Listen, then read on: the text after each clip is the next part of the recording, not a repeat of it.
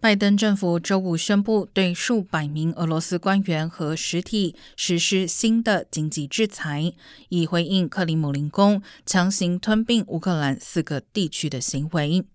商务部将五十七个实体列入出口管制名单，并重申寻求向俄罗斯和白俄罗斯国防部门提供物资支持的国家将受到惩罚。周五宣布的制裁是自普京今年二月入侵乌克兰以来采取的最全面行动之一，但美国和欧洲盟友此前几轮制裁并未阻止普京。普京称并吞乌克兰四地的行为是不可逆转的，这也是自二战以来欧洲最大规模的强行吞并行动。